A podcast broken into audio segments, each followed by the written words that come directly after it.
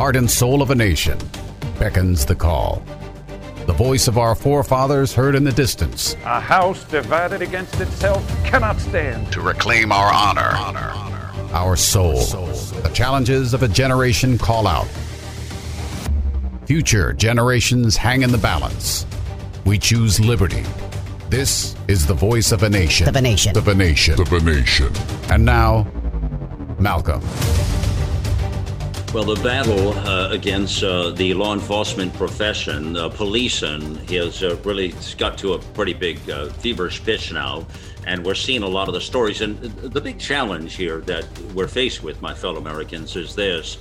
When the crazies uh, catch the headlines, and there are a myriad of them out there, and that becomes sort of acceptable behavior. In other words, when the radicals are running a lot of these stories and headlines, and it becomes acceptable. And when I say it becomes acceptable, what I mean is they're not being denounced. Uh, the, the, you know, and, and, I'm speaking about people like the the uh, Congresswoman out of Missouri, Cori Bush. Uh, I'm speaking about the uh, uh the mastermind uh, Green New Deal who wants a police-free environment, Rihanna. Uh, I'm speaking about people like Keith Ellison, Attorney General there in Minnesota, former DNC head.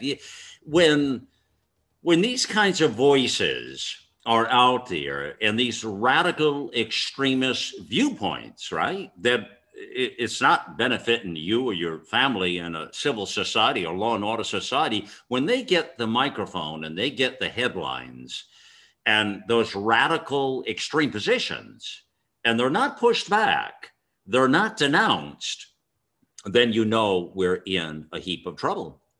And we are there. We are there. Now, the bigger problem is this I, am going to tell you something you probably already know, but policing, it's, it's, it's becoming very difficult now. I mean, we talked about this five years ago. What if, if we're not careful, we could, and you know, a lot of people say, well, it's not going to happen. But the profession, it's uh, it, it's at a crossroads. It's at a crossroads. I mean, you're you're seeing Pittsburgh, uh, Philadelphia, uh, certainly Chicago, the St. Louis metropolitan area, throughout New York, certainly the city, but uh, Boston, Los Angeles. I mean, the the city. They're all over. The these cities and towns are all over uh, the country. They're everywhere. People everywhere, and the quality of life is plummeting uh, in in a very very bad way. In in it's and all that pushover is going to end up in your suburban areas and your rural areas, and it's not just the city. So it is absolutely coming to a city or town near you, and potentially right where you're at. That's the reality we're facing. I mean, it's no laughing matter. And so, you know, listen, I Today is a very special program for a lot of reasons, and I really want to do this justice over the next couple hours with you here on The Voice of a Nation. So, listen, I welcome you in. Take a seat. Let's relax a little bit. Let's talk about some of these issues that we're faced with in the country here. On, on today's program, uh, we, we will talk uh, about this law enforcement with three big, big voices who absolutely know what's happening here.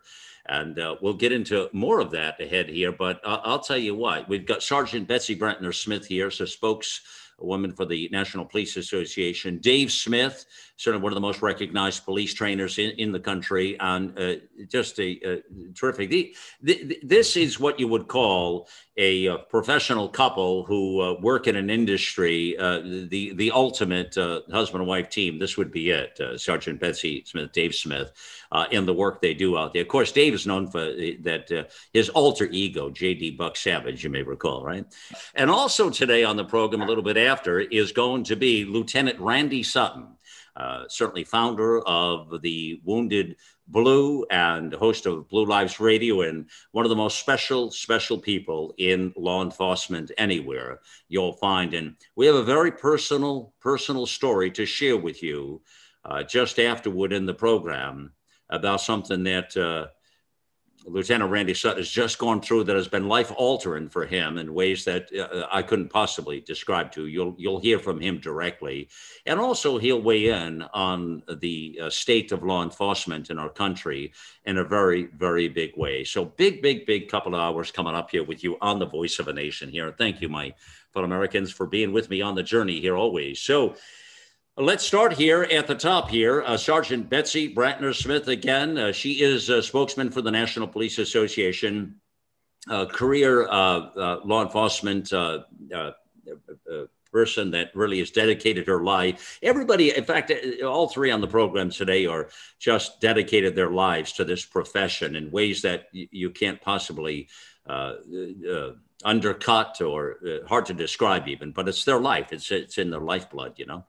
Um, so, uh, if we start right now and talk about uh, some of the serious things that are happening, before I get into any specific stories, uh, Sergeant Betsy, let's talk about uh, um, the bigger problem. How concerned should people be, and how concerned are you all with what's taking place right now?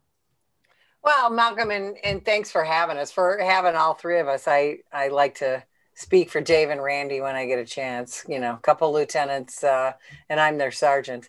Um, but uh, but I, you know, people need to be concerned. Americans need to be concerned about what is happening to the law enforcement profession in this country, especially in our larger urban areas, as police are vilified, as we are quote unquote defunded, um, as we are pushed back from doing our jobs, you see the direct correlation of crime rising. And the more the police are vilified, the more criminals are emboldened. So this is not just a concern for the law enforcement profession.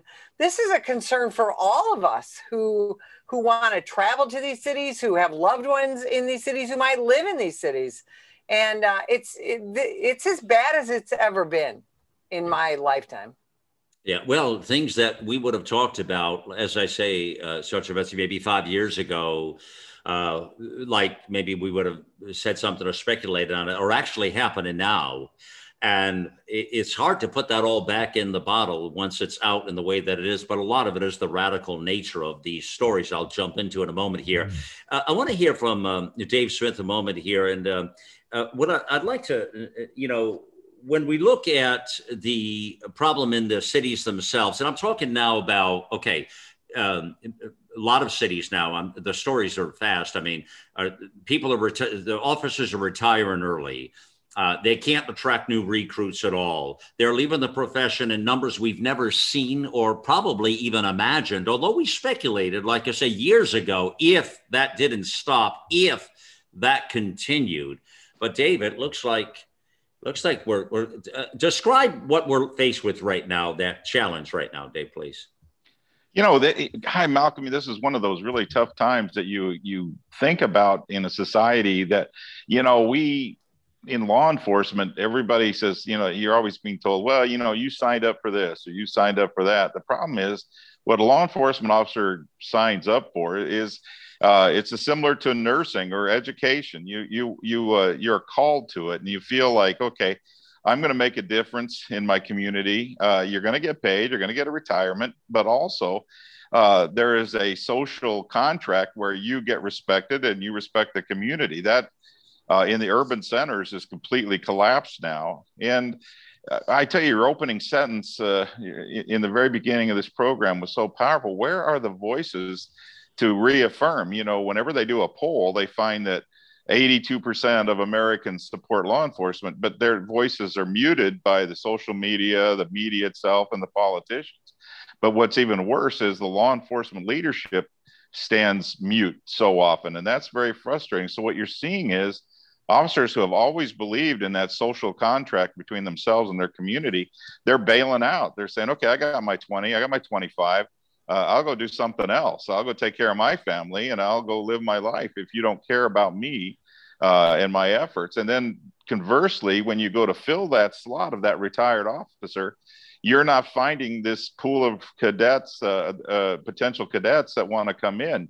You're finding more and more people are like, well, why should I? You know, and this is this is sad because uh, you know a, a, civil society again as you pointed out at the beginning how do you maintain a civil society without law and order? We we say we're a society of laws yet our intellectual cadre leadership do exactly the opposite. And this has become a real problem because you really can't maintain uh, your status of living. You see how the, the urban centers are becoming uh, ghettoized in so many ways, and yet you can't criticize, you can't comment, you can't uh, you can't even bring it up if you're of a particular skin tone, or if you're a particular profession, or if you're a particular group, you can't express an opinion. Well, that's not how America is supposed to be, and we're supposed to be able to debate these issues.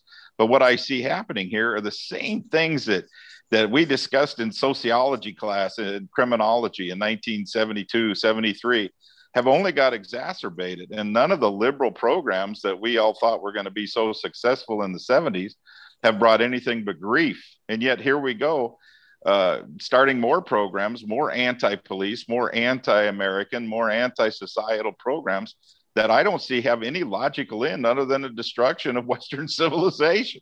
And it's that sounds cataclysmic, but it looks cataclysmic, especially the fact that there's a few voices like you that are that are trying to reach out nationally but where is the leadership where's the conservative voices other than radio uh, it's very frustrating yeah, you're not seeing it anywhere. And, you know, some of the stories we'll talk about today are so outrageous.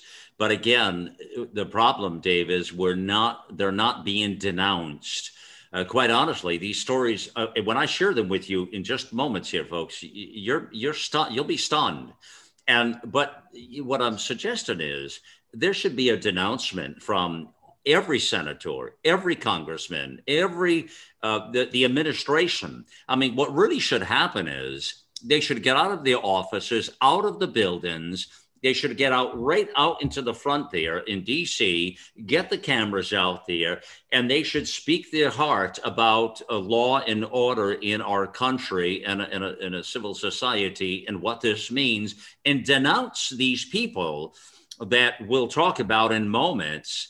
Uh, that are so outrageous. It's the crazies that are running the farm right now.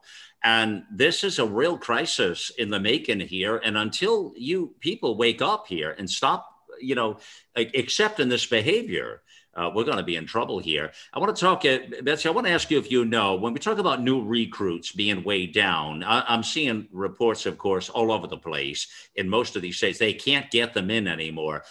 You have any numbers or stats? What are we really talking about? Because I've heard there are tens of thousands of numbers I've heard of new re- recruits being off. What's what's the real truth there?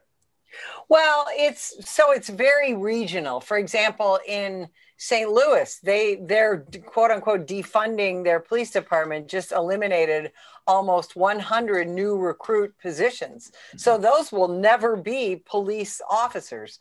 Um, you look at a city like Seattle; they are uh, those officers are leaving in droves, and they're not being replaced. Uh, same with NYPD; their uh, retirements are. Um, they keep going up almost every single day. They can't keep up with the retirement paperwork. So it's very regional. Um, and what's happening is a lot of these police officers who are if they if they don't have enough time or age to retire they're going somewhere else so for example um, the uh, in spokane washington they're taking advantage of the exodus from seattle and from portland oregon and from california and they're bringing new police officers or people who've actually been police officers uh, as new recruits in their agencies. So we're not getting those young people in a lot of these areas. Now, I, I will say, Dave and I just last week, we were training at a big uh, police leadership conference in South Dakota. And we met what a dozen terrific young police recruits who were attending the academy. And these were our people that are probably going to be police officers for 20 or 30 years, but in South Dakota. So it's a very regional mm. situation. So people who live in those large urban areas like Chicago and New York and Miami and Austin, Texas and Portland, Oregon and Los Angeles, California, you're the people that really need to be paying attention to what's happening because you're not getting the replacements for those officers who are retiring and leaving, and you're being left incredibly shorthanded when it comes to law enforcement. So, what will happen now in some of the communities you're speaking about right now, Betsy, like where there is uh, going to be the shortage? They can't attract the recruits. Okay. And like you say, okay, so maybe South Dakota is going to do okay, but they're not struggling with the same problems in these other markets. So, you've got two choices basically. You either have to get new blood and new recruits in to replace the retirements, the abuse, uh, and the lack of people signing into the profession. The citizens are going to have to speak up at some point, and I mean, they're going to their lives are going to be in, impacted.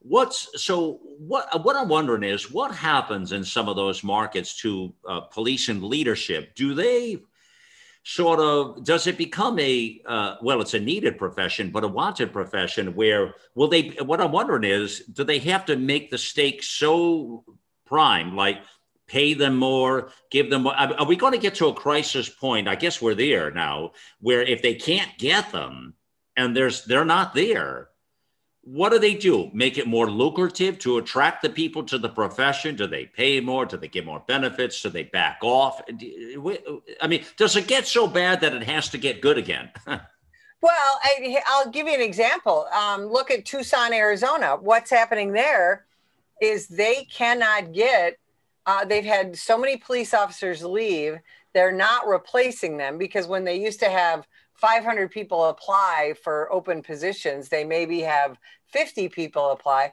So what you get is you get people who are unqualified to be police officers. So what does unqualified means? Well, maybe they're not physically capable of doing it. Maybe they don't have the ethics to be able to do it. You know, maybe they they were involved in crime and drugs and things like that.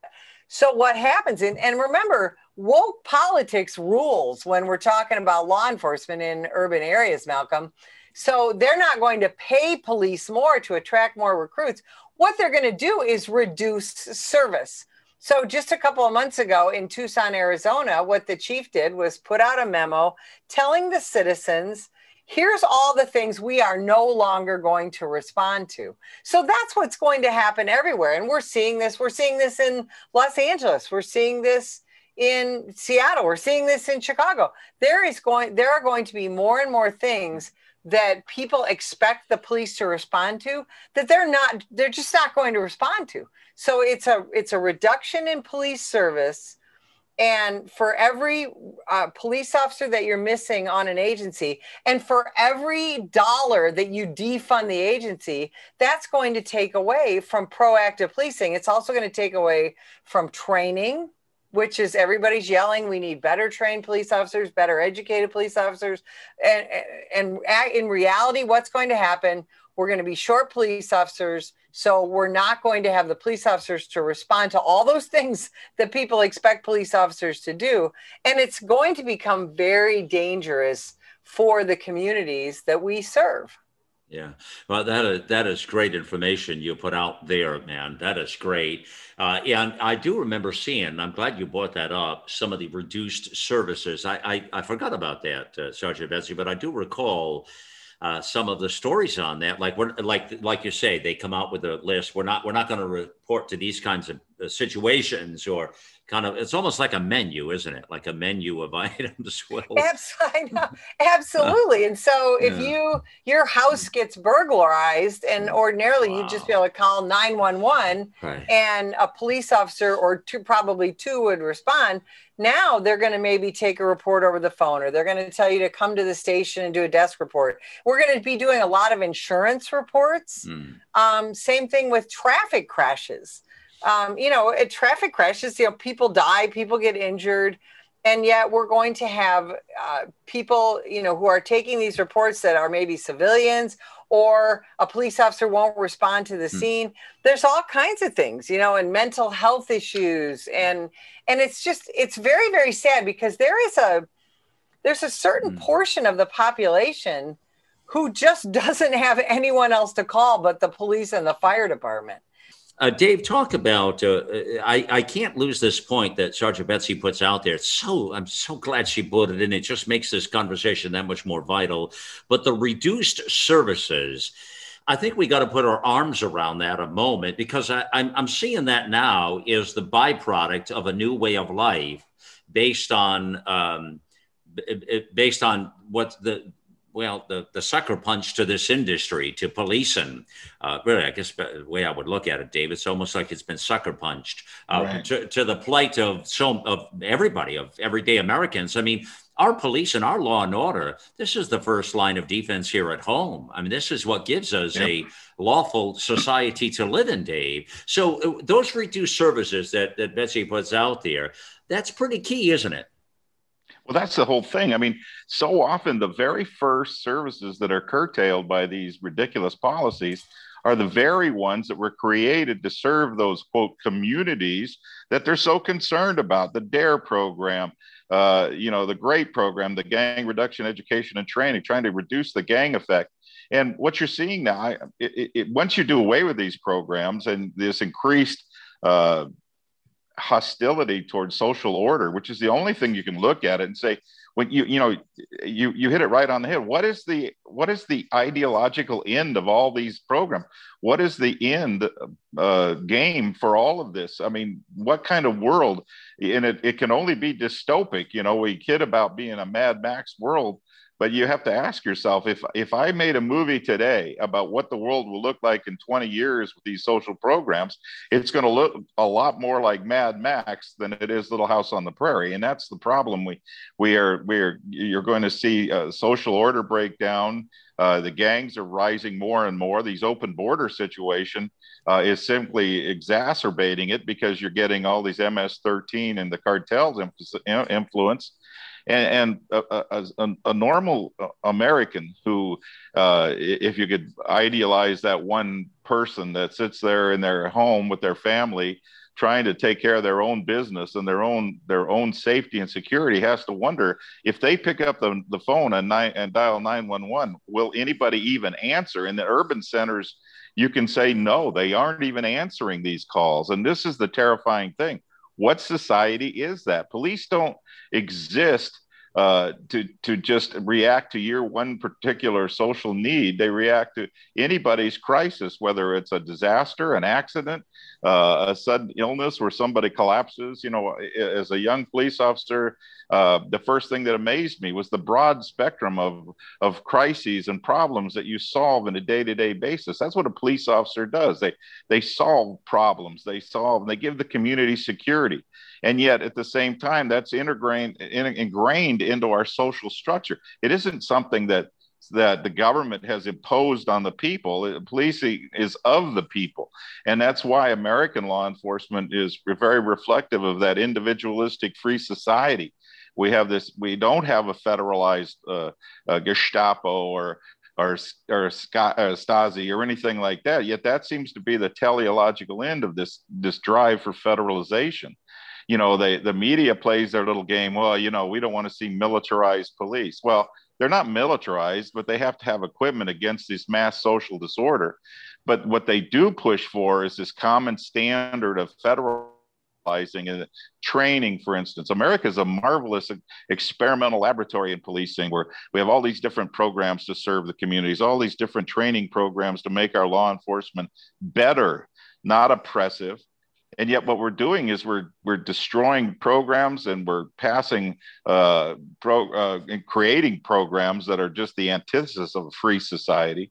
And it's very frustrating to me because my my question when i hear some of these these training things that are coming down that are being mandated is what what will that serve? What does that do? What what problem is that solving and you always end up with some that we're solving one minute exceptional problem and we're not even sure that this will solve the problem if anything uh, we the more we've tried to react to these uh, these since the Michael Brown uh, shooting, the more we try to react to the mythology and the fallacies involved around those, the more we've created more and more crisis. The more young black men are resisting arrest and creating more uh, extremist or critical situations, like you saw uh, you know, in, in, these, you know, these situations where an officer she draws her ta- uh, thinking she draws her taser, draws her handgun. We can all say, wow, what a terrible mistake. But who created the criticality? Who created the stress? Who created that crisis situation? Who was the person with a warrant? A warrant involving a handgun, which increases the stress to the officer. All these things are never discussed. They're not even allowed to be debated. And I sit here and I wonder to myself, how, how you people, do you realize that what you want to weaken is one of the critical elements in a free society, and that is a constabulary that protects everyone, especially the victims, and goes out there and enforces the laws fairly. When we see things like the Giuliani raid the other day, we ask ourselves, what, who, who wrote the search warrant on that? And what's the intent of that? Is that so Soviet? You, you, you're going to make sure you get the, the former president's uh, confidential uh, and protected communication between his attorney over what what is normally something's a minor regulatory issue. And we see this over and over again. They serve a search warrant in, in Alaska. The FBI writes a search warrant for the wrong person.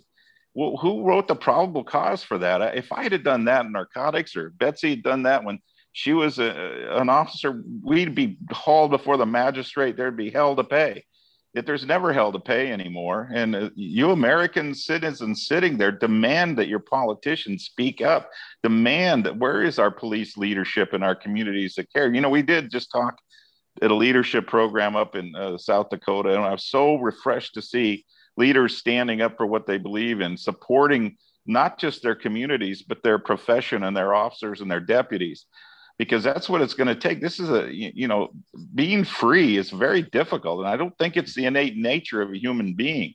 I think we're, we're the we're a society that's the most rare and wonderful society in history. And before you start changing key elements, you should really have thought about it intensely. And this starts from education to law enforcement. We've got to make sure we're doing the right thing, and we're not anymore. Americans don't even know where their freedoms come from most of the time. That's why they're so willing to do programs that you and I see as possibly ending those freedoms. You know, the COVID crisis has created a, a weird stress in our society where you have the the people who monitor their neighbors so consistently and constantly to make sure they're not following science but following the dogma the ideologies and yeah. so all this you know none of these are separated they're all part of this this cascade of mm-hmm. of really what i consider an anti-american philosophy you know it's very frustrating and it's going to make law enforcement more and more difficult. Yeah it will. It is uh, and it really to sum it up it's the it's the breakdown of a lawful society is what it is. It's the breakdown of a lawful society. And uh, when you hear uh, Dave uh, talk there about the FBI too, he's very accurate with what he says. It's an eye opener. The statements and just listening to him, a total, total eye opener. When he reminds us of how reckless they're being, even at that level of law enforcement in the judicial branch, all the way up the chain there. Uh, how re- how um, you know reckless it's all becoming uh, he referenced the Soviet Union style. You know, that kind of tells you right there. And wow, uh, it makes you think, though, doesn't it, people? You know, it sure does.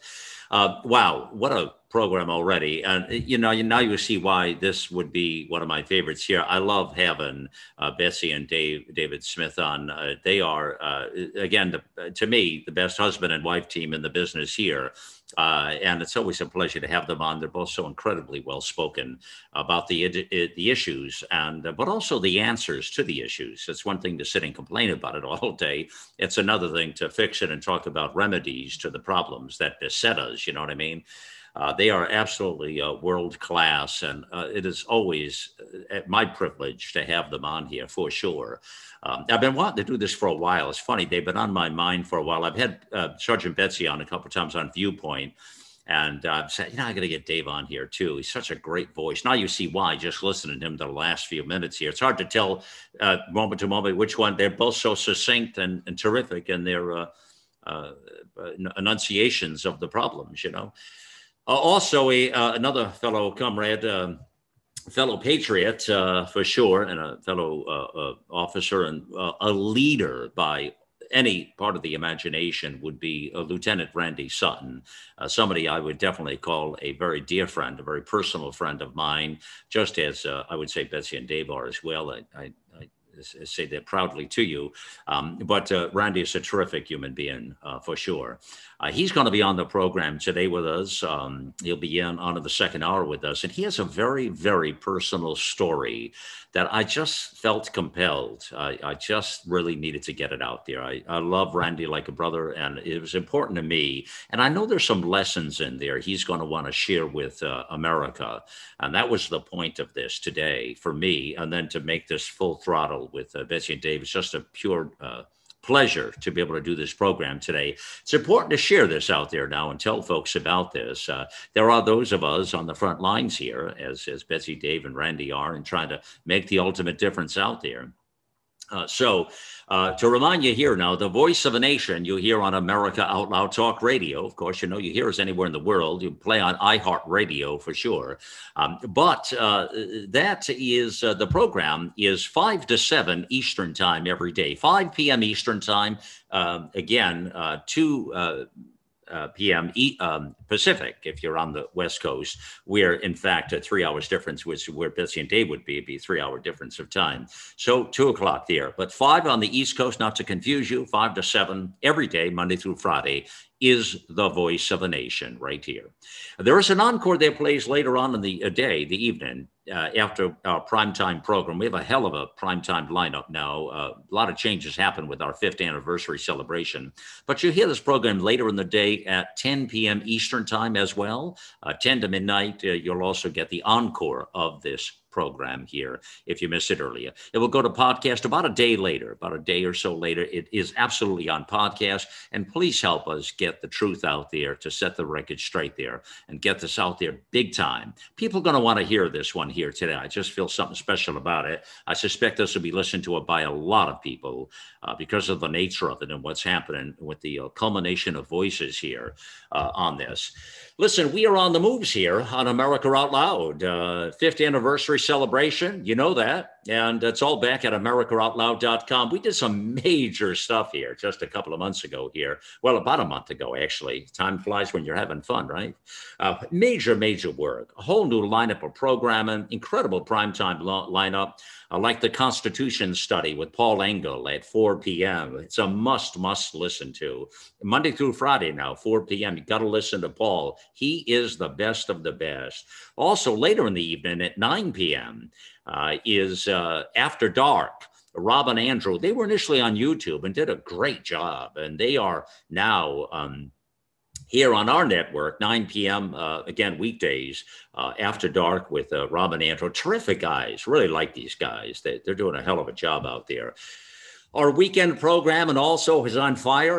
When you're out, uh, whatever your plans are for the weekend, as I always say, if you're out gardening or pulling weeds or uh, out in the neighborhood, whatever, take your phone with you, turn the app on. We're on Apple, Android, Alexa. We have over 350,000 app holders here, uh, more than that now, uh, that have that amazing app and it works. Streams our signal 24 7. But take us with you on the weekends for sure. And you can listen. The program is incredible. Love listening uh, uh, during the week uh, weekends and uh, during the weekdays. But something about the weekends are a little more relaxing. You know what I mean? Where you can sometimes turn it down, you know, turn it up and then turn it down a little bit. And I don't know uh, something. Maybe we've been trained that way as young people. Uh, Got to relax on the weekend. So, anyways, take us with you there. Uh, Dr. Peter McCullough, Dr. Stephen LaTulippe, uh, Dr. Jay Lehr, Tom Harris, Daniel Baranowski. There is a lineup on the weekends you cannot imagine. It is on fire. Pastor Rick Stevens, Faith Is, does a faith based program. He's a pastor at the Wesleyan Church in Cape Coral, uh, Florida, I understand, is where he is. I've never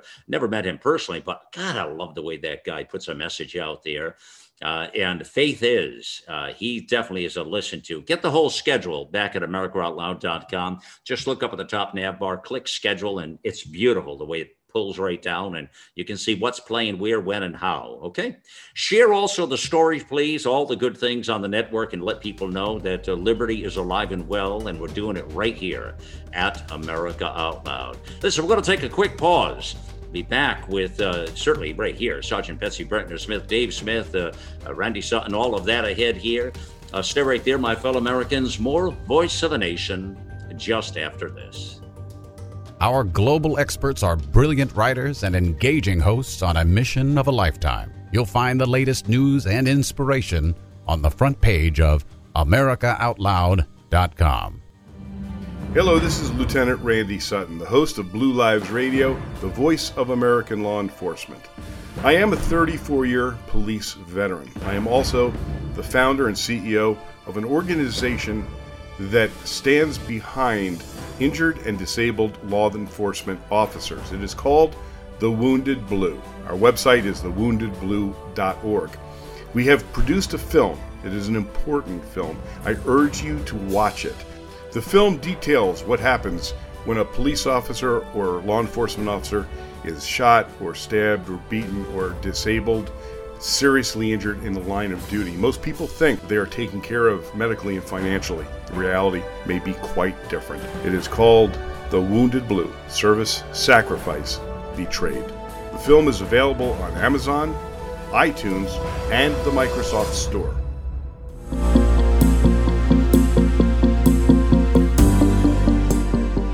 Today, America stands at the crossroads of history. Our actions will determine the fate of our nation. Well, that journey starts here and starts now. We invite you to join us in making the ultimate difference. Subscribe to our podcast and newsletters. Turn notifications on and stay in the know. You'll find all that back at AmericaOutloud.com. Liberty and justice for all. Listen to Malcolm, the voice of a nation, on iHeartRadio or our free apps on Apple, Android, or Alexa. Uh, I want to talk about the crazies, the crazies. And there are three stories I want to bring to light, and I want to get to Dave and Betsy's opinions on this. We're here with Sergeant Betsy Brantner Smith, the spokesman of the National Police Association, and David Smith is just an incredible trainer, one of the most recognized. This is a recognizable uh, uh, husband and wife couple. If there is one, this is it right here uh, in in America, and uh, that combined with uh, Lieutenant Randy Sutton, and you can yeah, pretty well see here. You you got a program uh, that is Olympic style, gold gold medal style. I guess I call it here. Uh, let's talk about we. You brought up earlier, uh, Sergeant Betsy, about St. Louis. And I want to touch on that a moment. This uh, radical uh, congresswoman there, uh, Cori Bush. Okay, now uh, a couple of stats here. This is eye opening. I did not know this about St. Louis. I just discovered it coming into this program. That per capita now, St. Louis wow, is the seventh most violent city in the entire world. That stunned me, Betsy. That stunned me. Seventh most violent city in the entire world is what they say the St. Louis metropolitan area is uh, per capita now, is what they're saying here. Um, they just asked, uh, as you say, 100 police officers. You mentioned it. That is correct. They're cutting millions from the police department's budget, and this, uh, this uh, all being promoted, uh, pushed, uh, lauded, celebrated by Congresswoman Cori Bush who called the decision historic. And uh, despite being one of the most violent per capita in the world, this is what she's looking for: is no police in, in the market. How do you make this up? What's up with that? Well, you know, remember Cori Bush uh, is a Black Lives Matter activist um, who the people of St. Louis somehow elected to national office, and uh, and she doesn't she doesn't care about the safety of her, you know, she remember she's the one just what six weeks ago who was cheering on the uh, the rioters inside the St. Louis County Jail um, as these prisoners were throwing furniture out the windows and setting fires inside the jail, and and and she was tweeting out what a great thing this was. She doesn't care about her community. She doesn't care about the city of St. Louis um, what she cares about is national attention. And so and she's now, getting it. She's getting it. Yeah, of course she is. Because it, like Dave said earlier, we're not allowed to say anything. I'm not, I'm a I'm a middle-aged white woman. I can't criticize Cori Bush. Um, but I'm gonna. And uh, Cori Bush would be the first person to call 911. Remember, Cori Bush has had um, lots of police protection over the course of her candidacy. And then, of course, she's now protected by the police when, you know, she's traveling and when she's in Washington or when she's doing things in her state. But, you know, she was so excited that the city of St. Louis, you know, they had to cut four million dollars from their a little over four million dollars from their police budget, and and she keeps talking about how crime in St. Louis is, you know, it's committed by the police and it's committed by white people. In reality, almost 100% of the homicides committed in St. Louis are committed by African Americans. And you can't, she won't talk about that. No one will talk about it. And, uh, and yet that's the truth. And it's primarily uh, black on black crime. There is very little, if no, white on black crime, and actually very little white on white crime in the city of St. Louis. Wow. But this is, Malcolm, you're talking about craziness. The craziness is that we have stopped talking about criminality. We have we cannot talk about the race of perpetrators unless they are white and we can only talk about how police murder people. We can't talk about anything else. And and Cori Bush is the perfect example of that. Mm. It is literally insanity. Yeah, it, it sounds like it is. And as you talked about earlier, I think it was you or Dave mentioned the woke crowd, the woke. Uh, and you're right, the woke is running any. In fact, um, we have quite a, quite a few articles on the platform about that. Uh, it's funny, uh, the weekends, uh, Dr. Jay Lehr and Tom Harris are running a whole series against this woke thing, both in written form and on their shows. Check them out. But this is a real problem. And people like them, Betsy, are pointing out how this has become a cancer to our society. What's happening here now is this I say the crazies, uh, but what's happened is radical is being normalized uh, and it's being normalized by the continuing uh, uh, splattering of these headlines and there's no denunciation of these radical here's another one let me throw at you here L- listen to this one and and uh, th- this one, uh, D- Dave, comment on this one. This is the uh, I don't know you, you, you I don't know if you both have even heard this one, but he, here it is. Here, the Green New Deal mastermind Rhiana Gunn Wright. Remember the name, Rhiana Gunn Wright. Okay. She's the director of climate policy at the Roosevelt Institute. And she says a clean environment inclu- includes a police free environment. She says, uh, uh, I mean, what they're saying here a report was put out here. The true purpose behind the so called Green New Deal is finally being revealed. It has nothing to do with saving the planet or the ecosystem. Uh, the Green New Deal mastermind, Rhiana Gunn Wright, director of climate policy at the Institute, says a big part of achieving environmental justice is police brutality and a police free environment. Dave, what do you say to that? You can't make that up.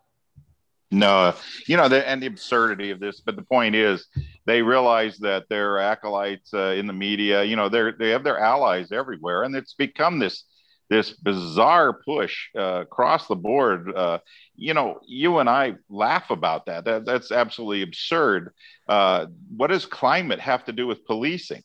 The point is, is that way back in the early '90s, I can remember articles being written in conservative journals back when they actually used to to fight back, you know, saying that green was the new red. You know that that that terms like communism had become so tainted that uh, environmentalism uh, became the new umbrella with which all these different uh, socialist movements could get gain, tr- gain traction. See, and even now, when I say that, I sound like some conspiracy theorist, you know, but it's so factual. Anything, when you study the environmental movement, it literally is this very bizarre set of beliefs. Uh, the very fact that they demand that we say, oh, you know, it's settled science. Science, the very word science is supposed to be synonymous with skepticism, not consensus. Those are consensus is anti-scientific in its very nature. Yet look at this, whether you're talking about COVID or the environment, we all have to genuflect to whatever the, the, the, the, contemporary quote scientist or quote expert or quote environmentalist says. And this is absurdity. And you hit it right on the head. They, they, you know, this is this isn't a movement about protecting the planet. It's about creating some bizarre utopian dream, which you notice they never tell you what the world will look like once they get all their programs in place. Yet you and I both know it's you know, it's literally going to be cities with run by warlords and probably the filthy planet, just like the, the communist countries have. The worst environments on this planet are in industrialized socialist countries. America's cleaned up its lot. so this is you brought up a really sore subject with me because mm-hmm. this is something we've seen coming forever. Well, uh, the worst part about it is this mastermind in climate change is, like you say, is she's more than politicized. Is she's looking for a police-free environment and tying that to her budgets. Remember, these people in climate change are getting millions and billions of dollars to play with, uh, monopoly money. Uh, and they're able to play with it with all kinds of things about this environmental justice they're calling it. This is sort of that whole new woke environment where, again, here's the danger it's they're they're making radical normal. And this is a real problem. This is where this whole woke cancel culture mentality has taken over. Now, there's another third story in the crazies. I want to cover three of them. And, and so, Betsy, listen to this one. This one is uh, Keith Ellison. You know, as soon as you say the name, you kind of know. I mean, we're talking radical here. So he wants the American police, our police officers, correct, prosecuted in international criminal court. You can't make this up. Now, let me explain. International Criminal Court, I think it's done in it's I think it's the Netherlands or something like that. It's some far distant land, whatever it is.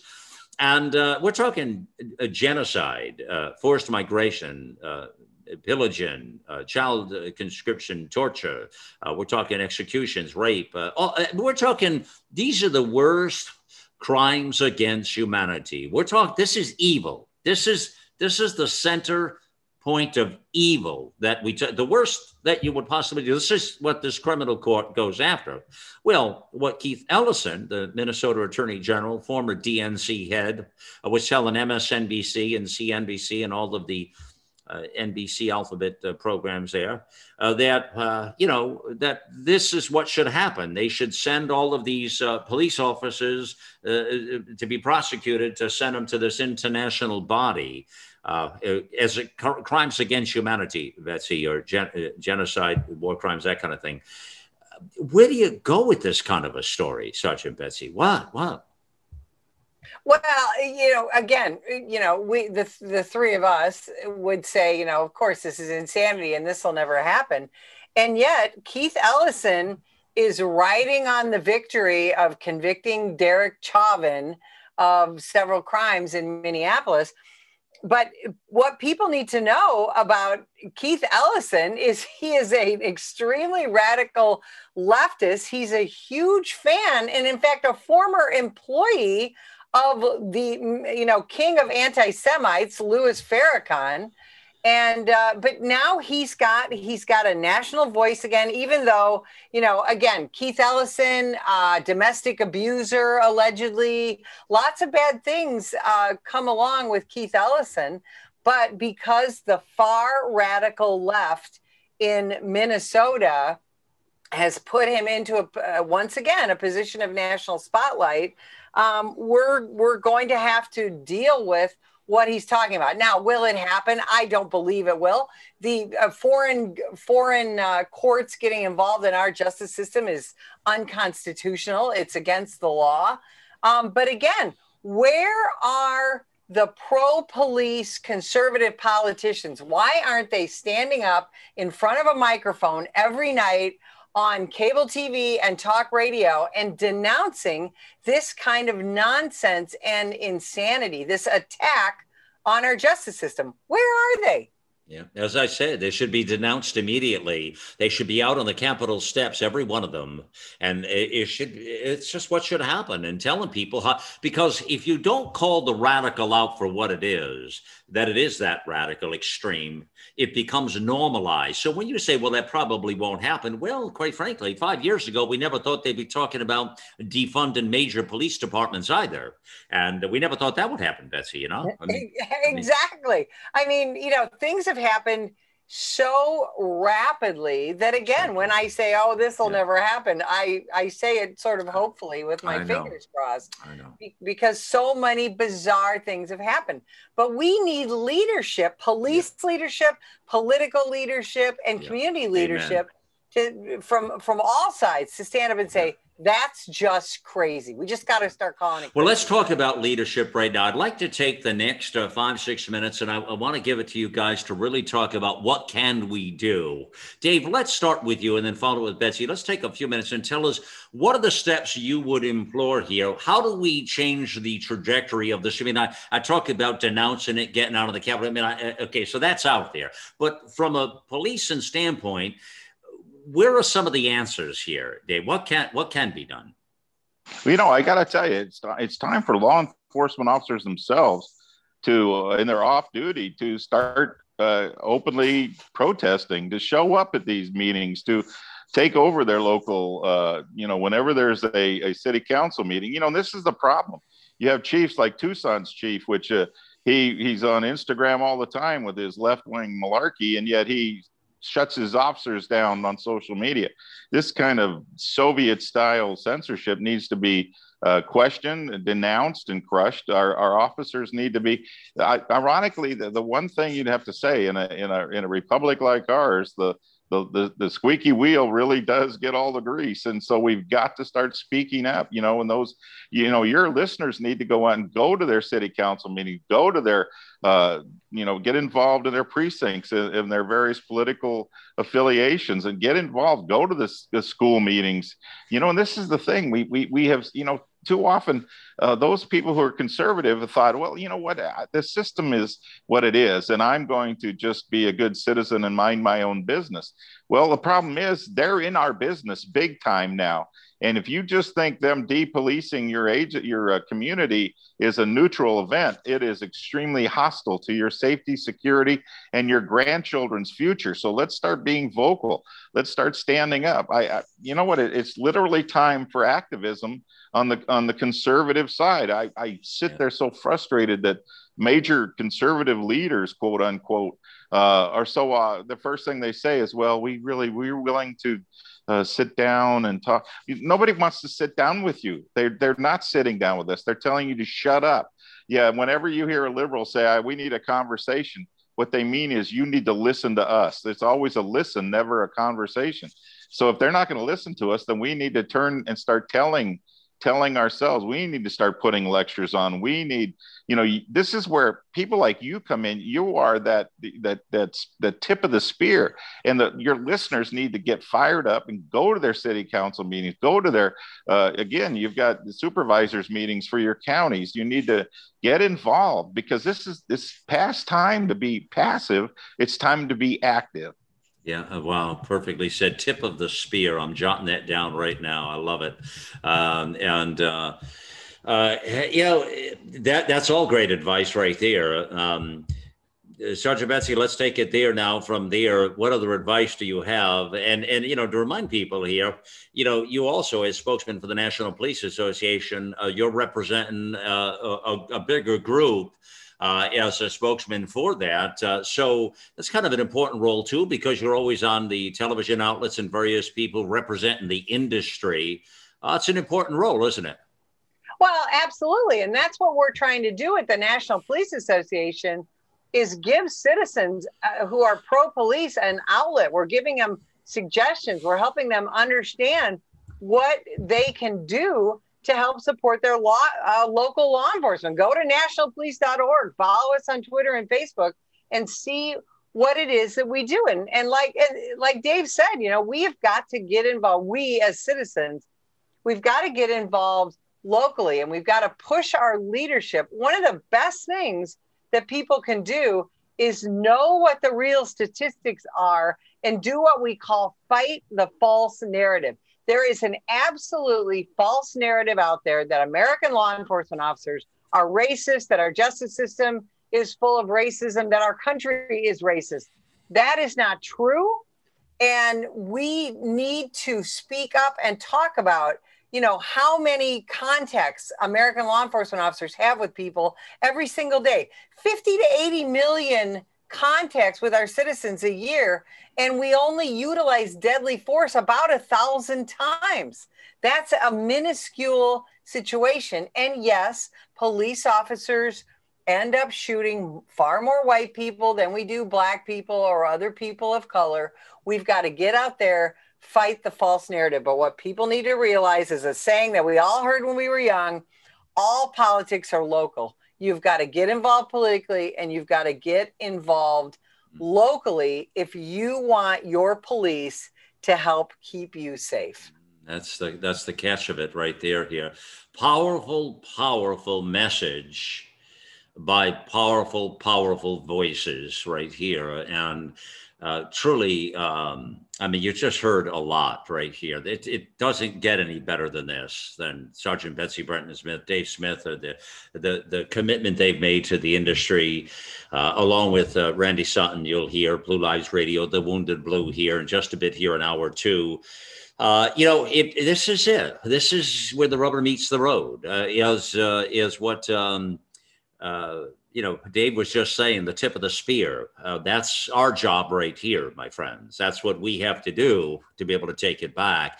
We've got to make these radical uh, people and policies be radical, not mainstreamed and civilized. They, you can't, because the more they keep talking, like Uh, uh, it's like just like the fun of the police. The more they keep talking, the more acceptable the crazy behavior becomes. And when you say, well, they can't really do that, can they? Well, then they do do that.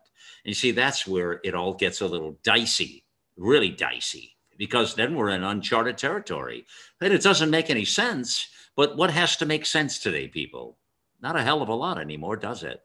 Yeah, we're in a we're in a crazy moment of time. This program today, vitally, vitally important. I feel really uh, uh, juiced about it all. Uh, really, I there's a there's a mechanism in me that just tells me we're. That's why this program today was important to me to do. I guess first of all, but I just felt a need. I felt a need to get these voices to the mic and to get them out there and to do our part in this in this battle. I need you to you to help me now to get this out there in a big big way. We need to also get people over to the woundedblue.org and help help donate a few dollars there to help our wounded uh, brothers and sisters in blue out and people. You know, again, who do you call at your worst possible moment in life? You know, the police they see people at their worst moment. Uh, that's when they're dealing with us, when we really need them. Uh, and when they really need us, my fellow Americans, where are we? That is a question we should be asking ourselves right this moment. Where are we in this fight? It's what we need to do here. Uh, we are the tip of the spear here. It's time to move this ball forward and do everything we can. And so, take uh, Sergeant Betsy's advice, get over to the National Police Association, get take Dave's advice, get involved in these local politics and things that can make a difference in communities. The defund the police cannot be the normal. It is not the new normal. It is radical. It is extreme. It cannot happen.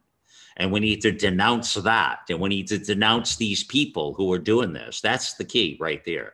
So, all right. Next hour again, I promise you this a very, very personal story by uh, a man that I, I, it's hard to put into context the contributions that, uh, that Randy Sutton, Lieutenant Randy Sutton, have, have made to America, have made to this career, this industry, this profession, uh, law and order, but he has done all of that. And I'm privileged to call him a friend and but call him somebody who is here on our platform, uh, who's been here from day one. When we launched this whole thing in April 2016, Randy was a voice right there with me. So let's do it, man. Let's do it. Let's turn on the lights. Let's make it happen. And this is before a lot of the battles got as vicious as they are today, but they are. He's going to join me in the second hour here. A lot to talk about, including this personal story. He just went through a life altering um, event himself.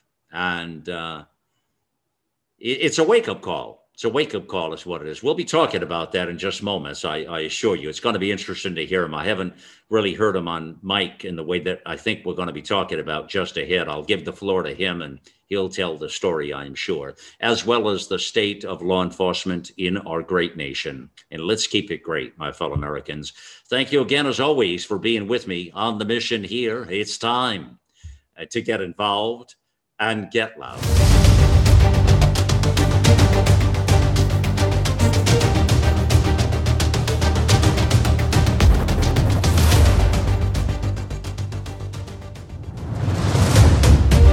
And soul of a nation, beckons the call.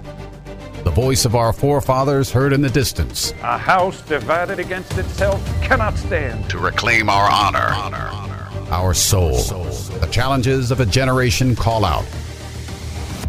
Future generations hang in the balance. We choose liberty. This is the voice of a nation. Of a nation. Of a nation. Of a nation. And now, Malcolm. Welcome back to Hour Two on the Voice of a Nation. Here it is Malcolm Out Loud, and we're talking today all things law enforcement and looking at the uh, uh, the current state of affairs in the law enforcement community. Wow, there are a lot of wild stories as we were talking about up front of the program. Uh, and they don't seem to stop. There's no shortage of crazies out there when it comes to this particular topic. Uh, but again, when you when you measure this all up and you see that you know law enforcement, that's the first line of defense back here at home uh, is uh, to have a, a, civil society. And uh, you don't have to look any further than law enforcement right here at home. So if people are trying to tear us apart, my friends, that's where they're going to start right there, right, right in your neighborhood, basically, is what it is. So as we talked about a lot of these stories up front here, uh, I want to uh, now dive into a couple of things here. I promised you up front a, a very special story with a very dear um, friend, uh, really one of the leaders in law enforcement in our nation. Uh, today's a pretty cool program because you're hearing from some really great people in law enforcement that make that have, their careers are in law enforcement number one and they certainly are the go-to voices when it comes to this topic and that's none other than here uh, lieutenant randy sutton uh, who is here and joins me now uh, as you know uh, uh, lieutenant sutton's a 34 year law enforcement veteran retired from the las vegas police department in fact. Now he, you hear on the network i play spots on the wounded blue uh, Randy is the founder of that organization and we'll touch on that a little bit, but it's a it's a peer support organization for injured, disabled officers and families and this sort of thing. And my golly, is there a need for that out there right now? Uh, for sure. And uh, he, you know, you, you, when you think of military, you you think of that group, the Wounded Warriors, that sort of. Well, this is the Wounded Blue, and it makes a lot of sense. And Randy uh, is the founder of this organization as well. I want to start in a very personal story, Randy, with you. And um, uh, as I was telling listeners up front, you know just recently, uh, well, I guess last couple of weeks here, you went through a life changing event uh, that changed a lot of things for you and really caught you, I think, by surprise because I was actually on the phone with you that morning and we were talking, and you said, Wow, I've got some pretty devastating news. Uh, and, you know, it's kind of what you were faced with at the moment that you had to sort of rally around. Uh, bring us to that moment. You're in the hospital. We were on the phone, actually. I said earlier that day, but what was going on for you and what, what transpired? Well, Malcolm, it's, um, it's been three weeks now that uh, I, I had a uh, quadruple bypass um, surgical procedure, and it actually completely took me by surprise. I, um, you know, for, for, for the listeners' background uh, information, um, the reason that I actually retired from law enforcement was because I suffered a stroke in my police car 10 years ago, approximately 10 years ago. And that ended my police career. And uh, I've taken really good care of myself since then. Uh, the, uh, the stroke did not leave me with any really major permanent disability other than some memory loss. Um, but I'm very cognizant of my health and the way I, you know, the way I conduct myself and eat and try to do everything right. Um, but I started having a little bit of of, of uh, symptoms with uh, uh, a little bit of of fatigue when I shouldn't have been fatigued, some breathlessness when I exercise. So I went to see the doctor and and he said, you know, the only way to really tell is to go in and do a catheterization. You probably need a stent or something. So that's what I had set in my mind. Went into go do the catheterization, and uh, that's where they put a scope into your heart, and you're conscious and awake during that. And uh, when the doctor did that, he said to me, Randy, um, we need to put you into emergency surgery right now. You'll be dead in the next couple of days if we don't. And uh, boy, I tell you, Malcolm, that that certainly gets your attention. Uh, and I had no choice. I went in, did the surgery, it's been three weeks now, and um, I can tell you I'm in a significant amount of pain, uh, but the surgery went very well. Uh, once again, that angel that's been on my shoulder for literally my entire police career was, I believe, with me again. Um, and it's not my time yet. So I'm gonna I'm gonna survive this. I'm going to persevere and continue to work with men and women in law enforcement and do the very best that I can do to uh, to make their lives better. Yeah, you have uh, clearly dedicated your entire life uh, toward law enforcement. Everybody that knows you knows that out there. Uh, the circles that you're in. I mean.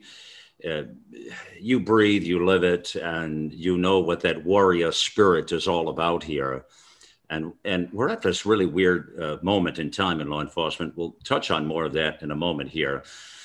This procedure you went through, uh, it does get your attention right away because you know you you you have to have a heart. You can't live without a heart. Although figuratively speaking, some people out there do live without hearts. I guess I shouldn't say that, huh, Randy? Yeah, I'm not going to dispute. I'm not going to dispute that. Maybe that's not really nice, but anyways, um, but you know, you need the heart. You get we get one heart, and and and you got to take care of it. Now, uh, you know, I often think of those symptoms because you were blessed. You were fortunate that you were, uh, like I said, we were talking that morning on the phone, and I could tell you were in a whirlwind. I mean, I could tell you were totally, your mind was blown. I mean, I, I know you enough over the years to know that.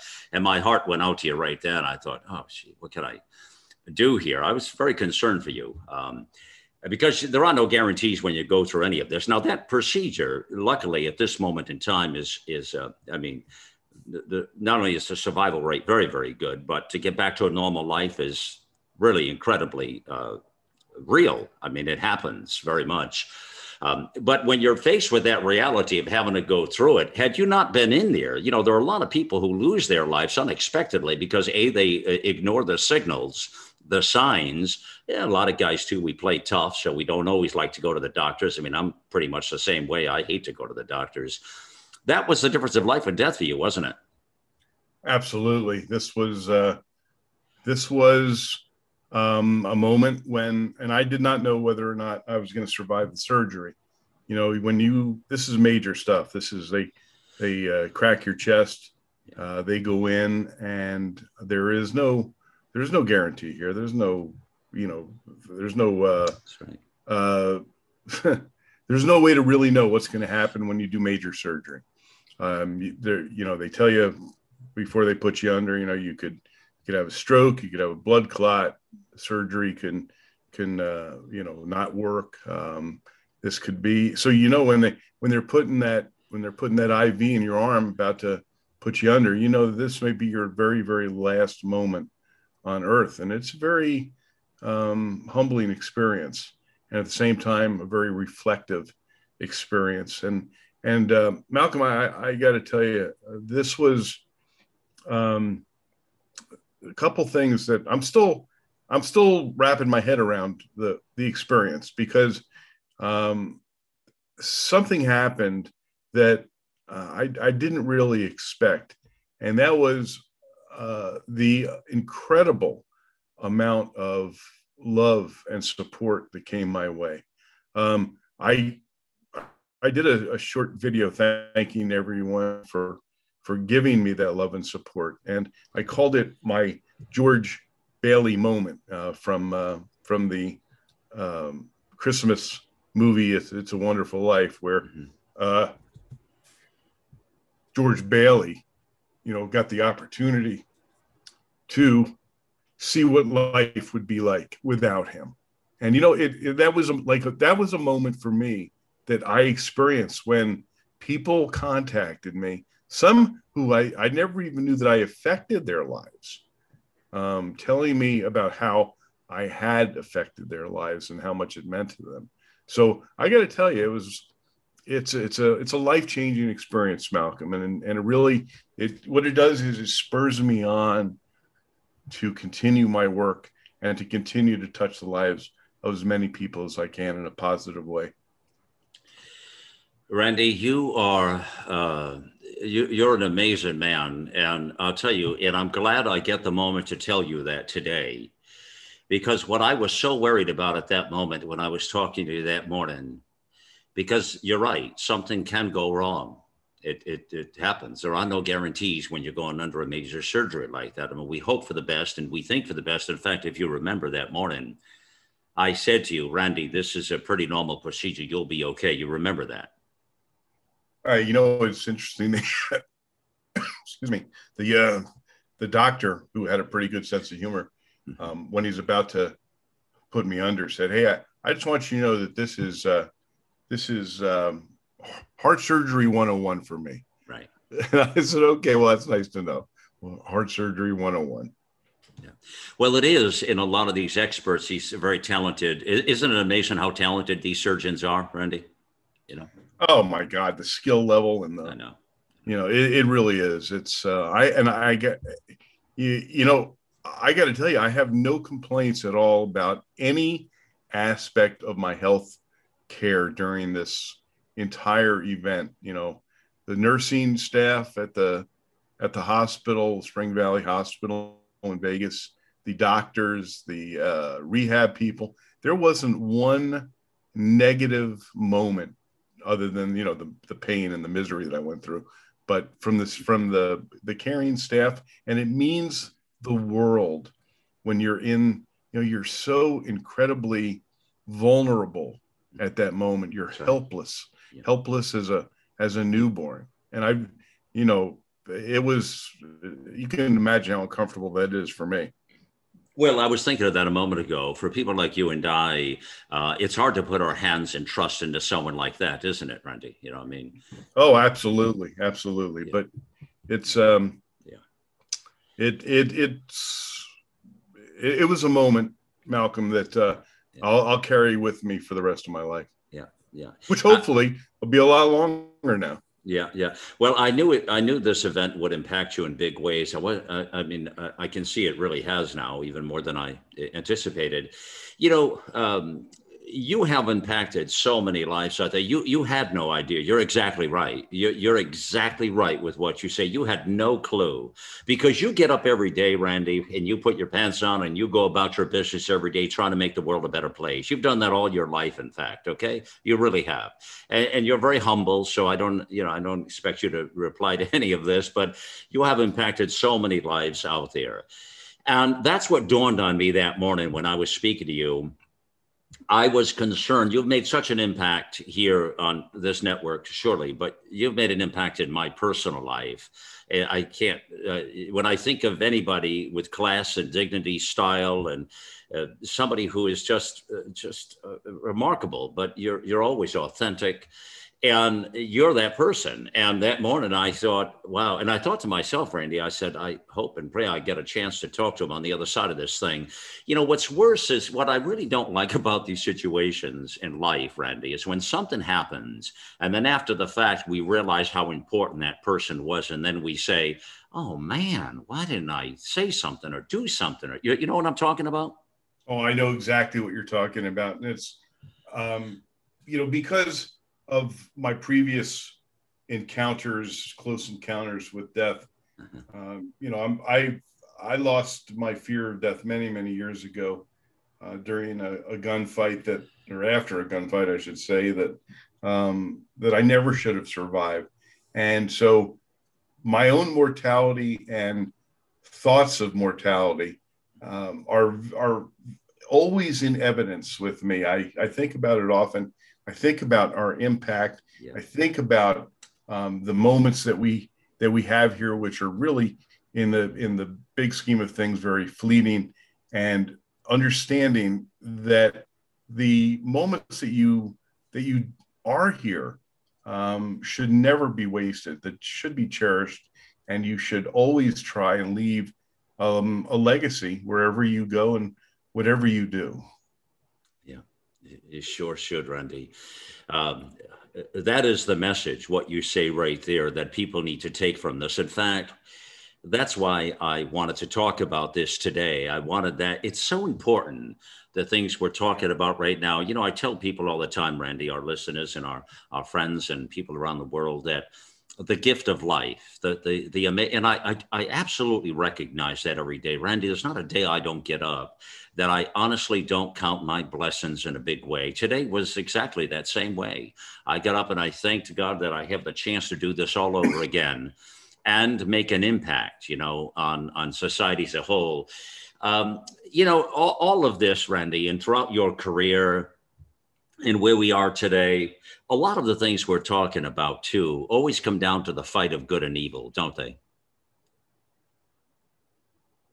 Yeah, I do. I, I believe that as well. Uh, the every single day that we have the opportunity, you know, it, it's it's easy to get stuck in what I call the vortex of mundanity. Right. That is becoming uh, encumbered by your daily existence. You know, the things we have to do. We get up, we we you know do our ablutions, and we have to you know check uh, check our messages, and we have to you know, do what we do in order to get through the day. We have to go shopping. We got to do this. We got to do that. And so that takes a lot of effort and time. And sometimes you can get stuck in that vortex where, where you are so involved in that you forget to think about the things that are important, the things that, that are truly important. And that is your family and the people that you love, whether that family is blood or whether it's friendship. Um, and so it, it, it's important, I think, to understand that in the in the our day to day lives, we we mustn't lose sight of that which is important. You know, I had a I had the opportunity when I when I did my um, my video prior to going into surgery, where I was basically preparing you know the the people that follow me on my on my you know Facebook pages and on LinkedIn and such.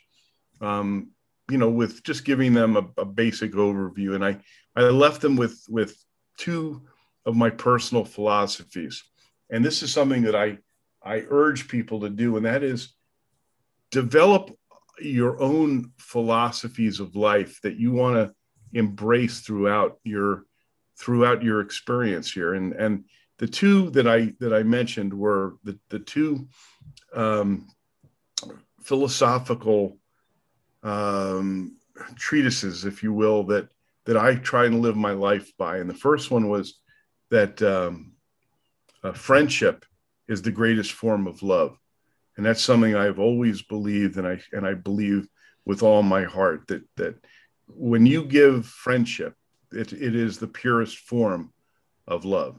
And the second is that you cannot you cannot choose your destiny, but you can create your legacy.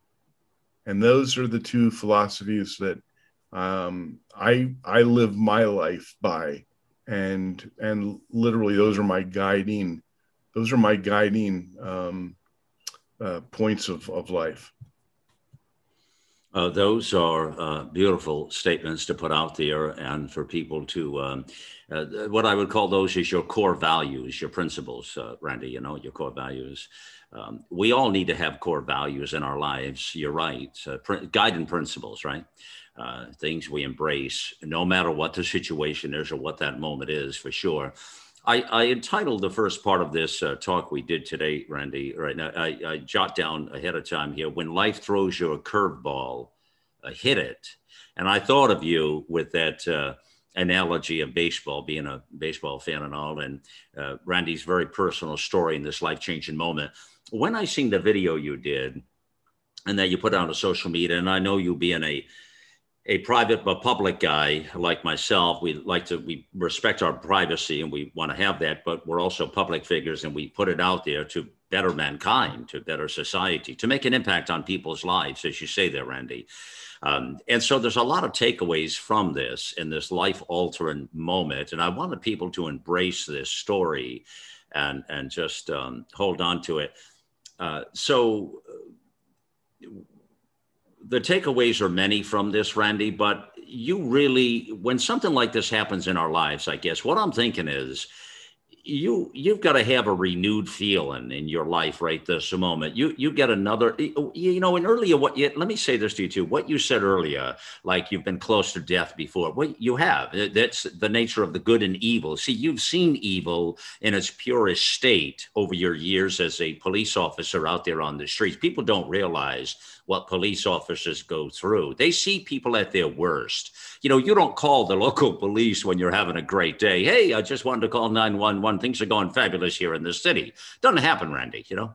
for sure, you, for sure. You yeah. call 911 or you call the police when you're at your worst possible moment and you need help. And see, people forget that about law enforcement, how critical they are to our uh, to a civil society here and uh, to uh, our peace at home here. What it's it's so vital, so so vital.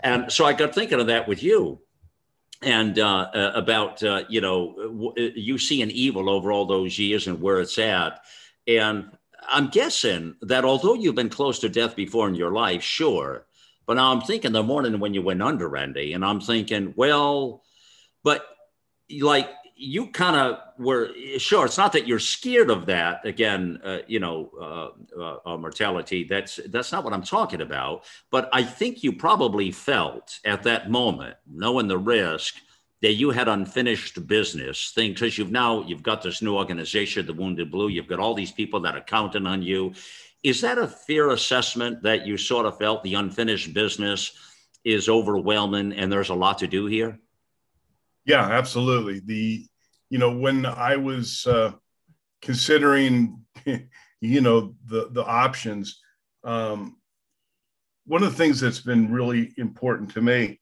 is is creating a, a, a succession for my organization.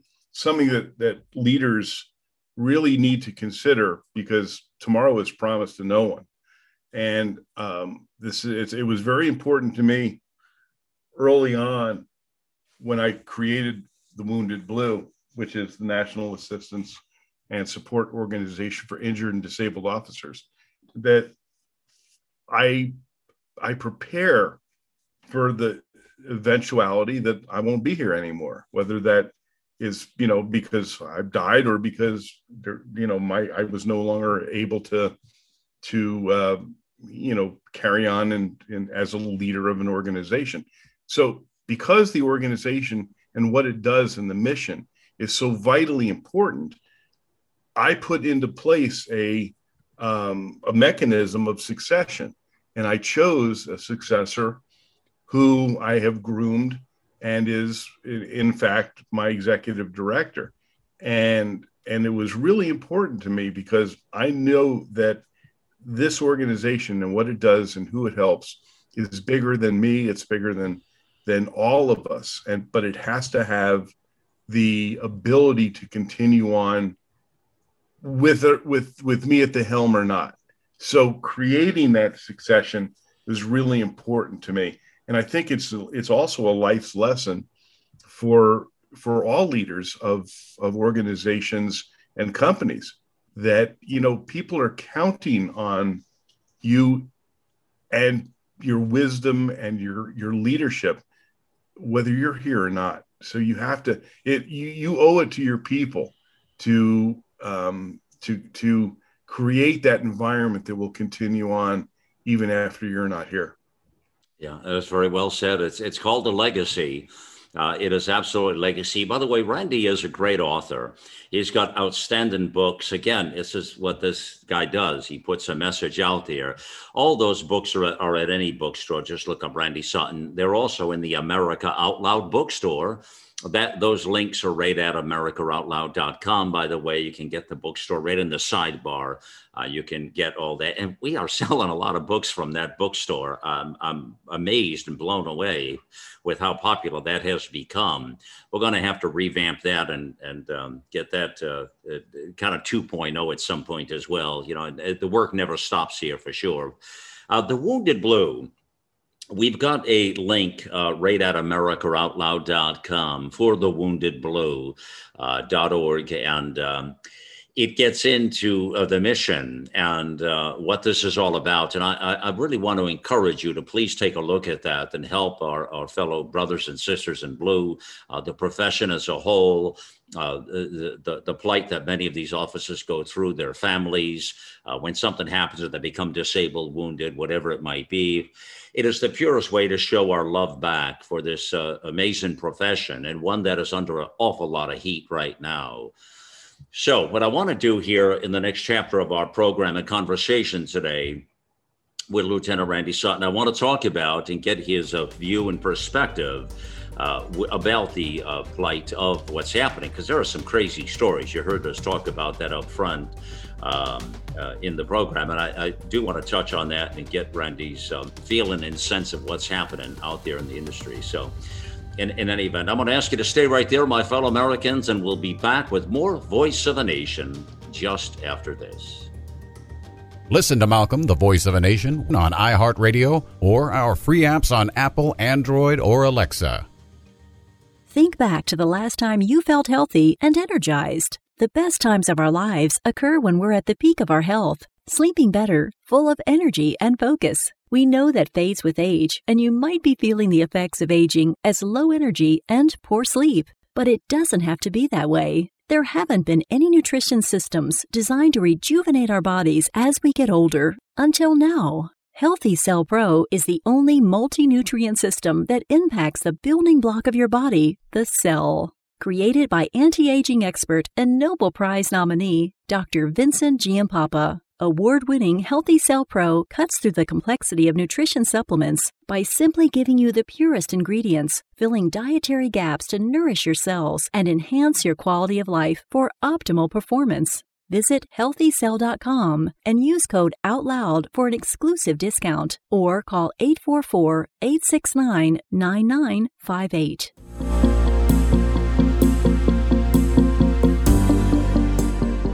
The America Out Loud family is comprised of patriots in the true sense of the word.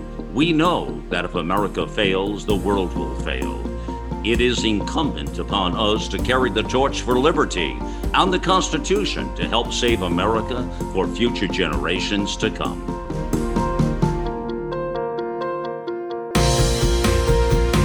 AmericaOutloud.com. It's a fight for the soul of humanity.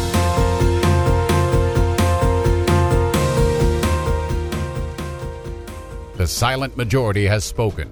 We say, let the silent voices be heard. You can be the voice of change.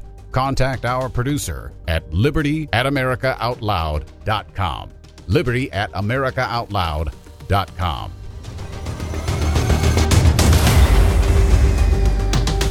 Welcome back here. We are in hour two here of The Voice of a Nation. It's Malcolm Out Loud here. We're speaking to uh, my uh, personal friend and certainly a friend of this network and a, uh, a dear patriot and uh, someone who's dedicated his life to uh, law and order. And that's Lieutenant Randy Sutton. Now, he does a program, Blue Lives Radio. Uh, this is, we, have been doing that since day one here on the network. Randy was here the moment we turned the lights on. that it became, we became America Out Loud. That was April 2016, by the way. Uh, and I knew Randy before that as well, uh, five, six, seven, eight years before that, because I was hosting a show out of Salt Lake City, and Randy used to come on here and there and talk to me through the Salt Lake City. That was a lifetime ago. Randy, that was about, wow, that was um, about 10, 12 years ago, you know, buddy. You know, it's hard to believe how fast time is going by now. I know. it's really, it's really stunning yeah, it is. Uh, but we we did uh, we we used to I used to have you on, and I've met some fascinating people through that show. I uh, that's one of the oldest talk radio stations, Randy, in the nation, uh, K Talk Radio, and I was hosting a show out there. And actually, I've got a couple of really memorable friends, uh, quite a few actually. I met from that years back. Well, like I said, well over ten years ago. Randy was one. Ilana Freedman was another. Uh, these were these were class A people. I just had the blessings to be able to run across, and you know what you do in your journey of life, and I know Randy knows this as well. I look at people like this and friends, people you want to keep on your mission. And I've been really blessed with that over the years to keep people. I want to build bridges and build mountains here with people. Uh, you know, you, you learn a lesson, Randy, as a young people. You always say, what is that saying? They would say, like, don't burn your bridges or don't break, burn your bridges, right? Is that what it is? Don't burn your bridges or something like that? That what it is? well, well, if you're smart, you don't burn your bridges. right, right, right. I mean, that's the that's the saying you learn as a young kid, and uh, and uh, uh, you know, I remember that. But I, I, I, for me, I know, no, I like to keep those bridges wide open, and uh, met a lot of interesting people back then. And, uh, and and kept them with us, and here we are today. Many of them are great voices and writers and people on the network uh, pretty pretty amazing. Um, so we are talking again, Lieutenant Randy Sutton, Blue Lives Radio, the Wounded Blue. Uh, you just heard his life experience, uh, what he's just going through with this major uh, quadruple bypass. He went in to think it was just a stent. You know, stents are very commonplace, Randy. Now you go and you get a stent. You can almost do it at lunchtime. You know. Uh, yeah, but- exactly. Right. Exactly. Just what I thought. Yeah, yeah, yeah, yeah. I mean, I know a lot of cardiologists and cardiac surgeons, and actually uh, studied that uh, bit of it, and it's very, very, uh, they're very commonplace. But when you get to quadruple bypass, because there's blockage there, that's a matter of life and death, and that's where Randy was in that moment of time, and had to really grasp for the moment here. Randy, let's transition and talk a little bit, please, about um, law enforcement. We were talking up front with a couple of other friends of yours. You, you guys are so, you know, law enforcement is a very close knitted community of professionals. And we had Sergeant Betsy Brantner Smith, uh, who's now spokesman for the National Police Association, and David Smith, who are definitely good buds of yours as well. And um, and they were they just love you as well. They were talking about you and always uh, thinking highly. We, I, in fact, I was communicating with Betsy, uh, Sergeant Betsy, when all this was happening with you. By the way, uh, when you were kind of off the radar screen there after the surgery, you know, we were talking. So, Anyways, let's talk about law enforcement in uh, the country. So, biggest thing right now at, at 35,000 feet, Randy, is the stories are everywhere. It's not just New York. It's not just Pennsylvania. It's it's everywhere. They're having an awful time now. Uh, things that we would have talked about a few years ago when things were getting hot and heavy, when we could have controlled it and changed the trajectory of it right now it looks like we're slowly but surely cramping, uh, you know, getting to a crisis mode. As I don't know how else to explain it actually, where they can't get re- new recruits. Uh, you people are leaving the profession. They are retiring. These are not just uh, talking things. These are really happening, and they're they can't attract any more people now to the profession. What's going on, brother? Well, this is really um, a crisis, and we haven't seen the worst of it uh, by any stretch of the imagination yet.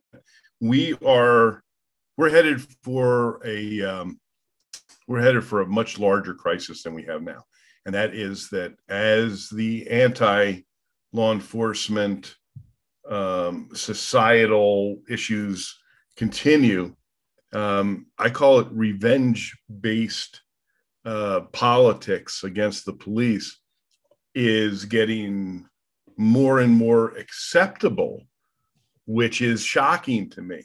Um, your logic no longer plays a role in leadership in this country. The, log- the, the logic that is um, taking place in cities, for instance, I just read a headline today in um, St. Louis. St. Louis just um, they the people there elected a woman who is a revenge based leader. Uh, she she hates the police. She's made no bones about it, and now they're going to defund millions and millions and millions of dollars from the police department. Now, does it make sense to reduce police and the effectiveness of policing in a city that is seeing the murder rate and violent crime rate exponentially increase? Of course it doesn't. No logical person would say, "Yeah, that's the thing to do. That's how you that's how you combat crime. You reduce the number of cops, you reduce the effectiveness of policing." But it no longer matters, Malcolm. We are no longer seeing logic-based leadership. We are seeing revenge-based leadership based on bias and hatred of law enforcement. And this yeah. is going to, this is going, this is already happening all over the country. 5,000 New York City police officers retiring, thousands of, of officers across the country just throwing in the towel and saying, I'm done. And there is a huge learning curve when it comes into training and becoming effective as a cop. It takes five years to become competent as a police officer. Five years. Well, when you're losing all of your experienced people across the nation, uh, you're going to see, and we're already seeing. I mean, it's it's so evident. I look and I marvel. And I go, how does any normal, intelligent human being look at the crime that is happening in cities across the nation, seeing literally out of control murders and robberies and rapes and aggravated assaults, and then say on the other side of this coin, hey, I know what we should do. Let's defund the police and make their lives as miserable as humanly possible. And that's exactly what's happening. Yeah.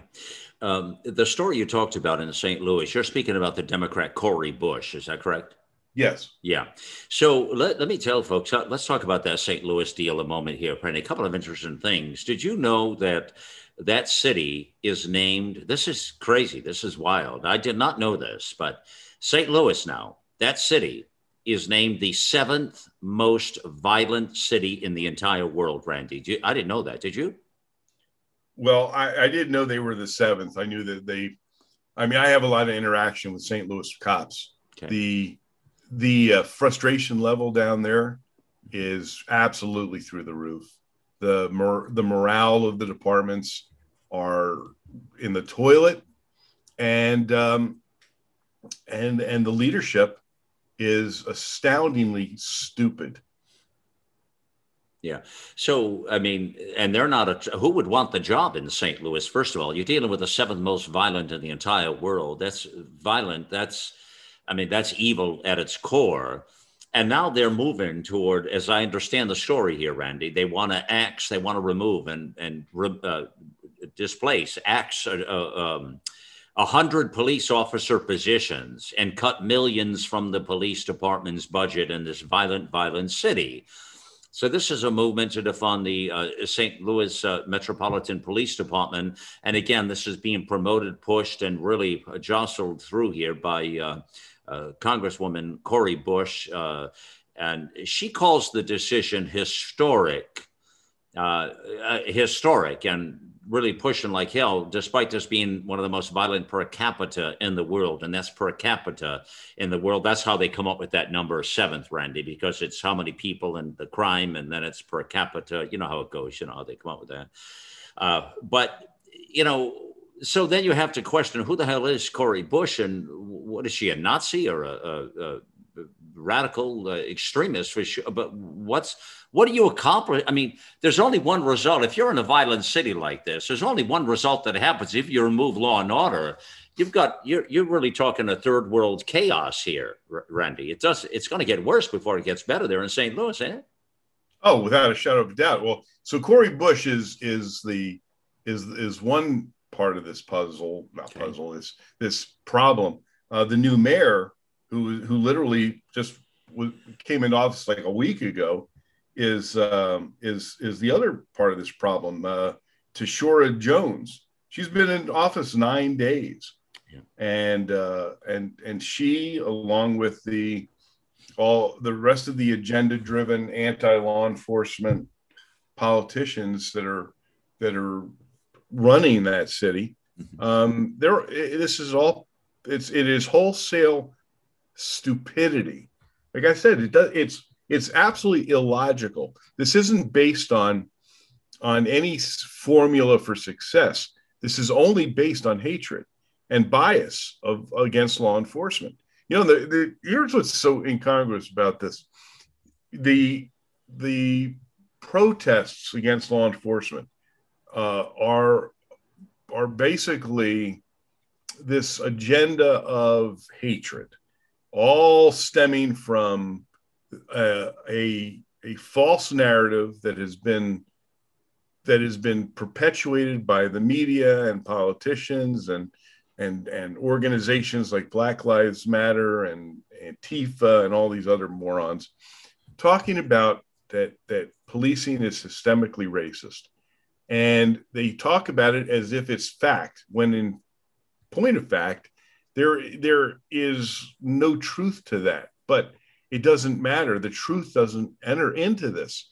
When when you're talking about the emotional levels that are being played out here uh, you just simply say the word racist and policing and it's expected that they are uh, you know uh, the the same. And even though the diversity in law enforcement is really uh, uh, pretty strong. Uh, it doesn't matter because if you're a black cop, if you're a white cop, if you're Hispanic, it doesn't matter. You're a cop, and so you are a racist, even though you may be a racist against your own people because you simply are wearing a blue uniform. There's a a, um, a video that just came out today if anybody wants to take a look at it, it's absolutely shocking. It's on a, a website called policeone.com, and it's the it, it is a uh, body cam uh, piece of footage that just was released where a, a, motorist is stopped by a police officer for for uh, uh using her phone while she's driving, and this woman goes on a rant, a racist rant. The officer is apparently of Mexican heritage, and you you cannot believe what this woman is saying to this officer. Just racist to the core. And yet, in their weird minds, they think it's okay to say this to a, to a police officer because they don't consider police officers human any longer, Malcolm. And that dehumanization is at the core of what is going on today. Yeah, I seen that video, and it is grotesque uh, at its uh, in its most kindest uh, uh, point of view. Uh, it's horrible, really, really horrible, and it shows you what police officers the the. the silver lining to that video, actually, Randy, is it kind of shows a lot of Americans what police officers have to put up with. You know what I mean? so that's probably the silver lining to that trashy video. But I will say this: that police officer handled that call brilliantly. You know that. Oh, absolutely. I mean, you know, officers today are are so professional when it comes down to dealing with the abuse that they're taking. But think of this: what human being talks to another human being like that? It, it's it's it's amazing the lack of of civility and the the belief that it's okay to talk to a cop like that because they're only cops. It's it's absolute bias and prejudice on display for the world to see, and yet these folks that are that are uh, involved in this are so ignorant. They're they're so freaking ignorant that they can't even see their own biases. So, uh, why do you think in St. Louis, in the case of this, you talked about the mayor a moment ago, and then we're talking about the Congresswoman Cori Bush.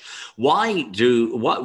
What does it take, Randy? And you, you got a you got a, metropolitan area like this with the per capita of crime seventh most violent in the entire world. That's not a list you ever want to be on, and that just talks about the quality of life in the St. Louis area um, you know, eh, which really is a beautiful area, should be, but not with this kind of crime.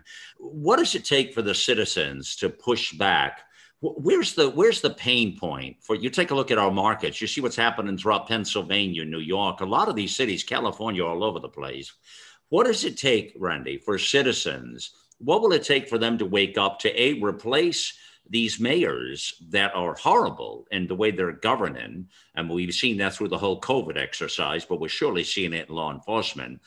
And and what will it take for people to wake up, Randy? What, what's it going to take? That's a great question, Malcolm. I I keep on moving the bar because every time every time I see these these horrendous crime statistics taking place, I go, okay, um, is this not enough for you? Are, are you not getting it? Because quite honestly, the people who are being elected into these positions, it's the people who are putting them into office. It's the people who are who are and, and I cannot fathom why someone would put a person into office that cares not one tiny little bit about their safety, that only cares about their political agenda. But you know, where's that? There's that saying that that people get the government that they deserve, and and you know, the, here's the here's the thing: is the complacency level so high that people won't get and and actually vote? Is it just the people who are so um, uh, have have such a malignancy that within them of hatred that they're the ones that go to the polls and vote. Um, that's what, what I'm wondering right there. That, and that's what I'm wondering too. I mean, what what does it take? What at what level do you have to believe that that your own life and the lives of the people that you love are in danger? Realize that and say, can we put responsible leaders into office that give a damn about safety. That's I don't for purpose, you know, personally, I look at it and I go, are, are you are you so dumb that you can go put a Ted Wheeler into office, mm. or you can go put uh, a, a Cori Bush into office because you you you are so agenda driven or, or either that or you've been drinking the kool-aid? Because you know let's face let's face it malcolm the american public has been fed such a line of, of garbage over the last four or five six years actually since ferguson since the michael brown situation they've been fed um, a, uh, a party line of of um, false information for literally for years now. I mean, you have kids in in in grammar school being told that the cops are the enemy. Well, if, if you infuse that that type of propaganda uh, into the into the media, which is completely anti-law enforcement, you repeat the the this narrative long enough, and that's becomes that becomes the reality. And I'm afraid that this is a huge part of the issue. Um, this, uh, uh, listen to this, Randy. This is the second crazy story I got, and I don't know if you heard this or not, but let me read this uh, headline to you here: Green New Deal mastermind Rhiana Gunn Wright, director of climate policy at the Roosevelt Institute. So listen to what she said. This is a lady that's got a position of stature. Uh, she's got a platform. And she says this about all of this politically a clean environment includes a police free environment.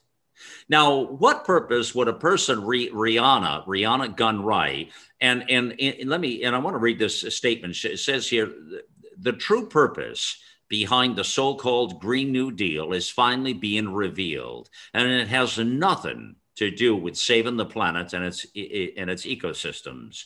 Green New Deal mastermind Rhiana Gunn Wright, director of climate policy at the Roosevelt Institute, says that a big part of achieving environmental justice involves dealing with police brutality, which she says is an environmental justice issue. And she wants a police free environment as part of her Green New Deal. What do you say to that story? Now, how do you how do you answer something that is so absolutely absurd, even on the face of it. You know, I, I, I, I look and I say, okay, five years ago, if this woman had come out publicly in a position of, of authority that she has and made a statement like that, even I think five years ago, people would have looked at her and go, um, you probably need to go do something else because you clearly don't have a grasp on reality. Um, because it, it's it's absurd on the face of it, but this goes to show how perverted our political system has become when uh, when that type of of rhetoric not only not only is it is it uh, accepted but it's praised and and and funded. Oh my God, I can't imagine the salary she's making, and the and the budget that she has to spout her insanity. But you, you know, it, that's what I'm saying. You, you you see something as absolutely absurd and illogical coming forth from someone in a position of authority, and you know, you and I got to shake our heads and go, what what part of crazy is is is not being observed here? Well, the radicals are becoming mainstreamed, Randy, is what uh, what I'm saying. You're saying as well. The radicals are now. You're right. Five years ago, ten years ago, she she is denounced. It's not. She would be denounced. She would be defunded herself, let alone defunding law and order. She'd be defunded. And but now it's becoming. Here's the danger in all this that I point out today it's become an acceptable behavior. These radicals that are all over the place. Here's a third one, Randy, for you here. Keith Ellison. Keith Ellison. He wants, oh uh, and I don't know if you, well, I don't know if you've seen this story, but this is going to upset you if you didn't. He wants American police prosecuted in international criminal court. Now, listen, I mean, this story is unbelievable. The criminal court this is this is what deals with sexual slavery, uh, child conscription, torture in the Congo, uh, genocide, forced uh, migration. These are really the worst crimes against humanity. Um, you know, pillaging sort of crimes. Uh, this is what this criminal court does. Now, he he came out this past Tuesday said uh, uh, the Minnesota Attorney General and former DNC Deputy Chief Keith Ellison told listen to this MSNBC uh, and CNBC told uh, ho- the host that the U.S. should be added to this list as reported. Uh, this is all all over. This story is made. This one here was reported on Newsmax, but it's appalling that Ellison would suggest that American police officers and, and, and prosecutors that would be uh, should be investigated by some international criminal court body uh, for crimes against humanity that cover things like uh, genocide, war crimes, the worst kinds of crimes on the planet, Randy. And this is what Keith Ellison wants our police to be prosecuted in. You can't make this stuff up. Oh, I know. I I saw this. Well, Keith Ellison has always been an anti-law enforcement activist. Um, you know, when when I saw him get elected to the position of um, Attorney General in in uh, Minnesota, it was to me, I it was one of those moments I just had to shake my head and go, well, here we go. This is going to be another symptom of the uh, of the problem here. And you you put a you put someone who's got a radical anti-law enforcement mindset into a position of authority that is actually part of the criminal justice system and you have the rot from within i mean he's literally a trojan horse he's a traitor he's a traitor to criminal justice and because he has a platform, because he has an agenda, because he's been given authority, um, he utilizes that to uh, invoke his own radical agenda. And there could be no more radical uh, concept than to use the United Nations to uh, police the police. I, I mean, talk about an organization even on its face, the United Nations is one of the most uh, corrupt anti-Semitic organizations uh, on the face of the planet. Uh, then now, you, now you, an attorney general wants to turn over policing the police to them.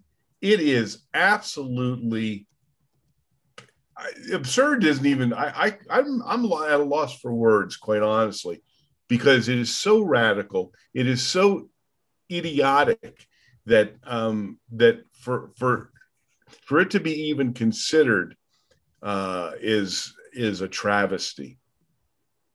Randy, last couple of moments left, I want to just cover. I want to first of all tell folks uh, thewoundedblue.org, thewoundedblue.org.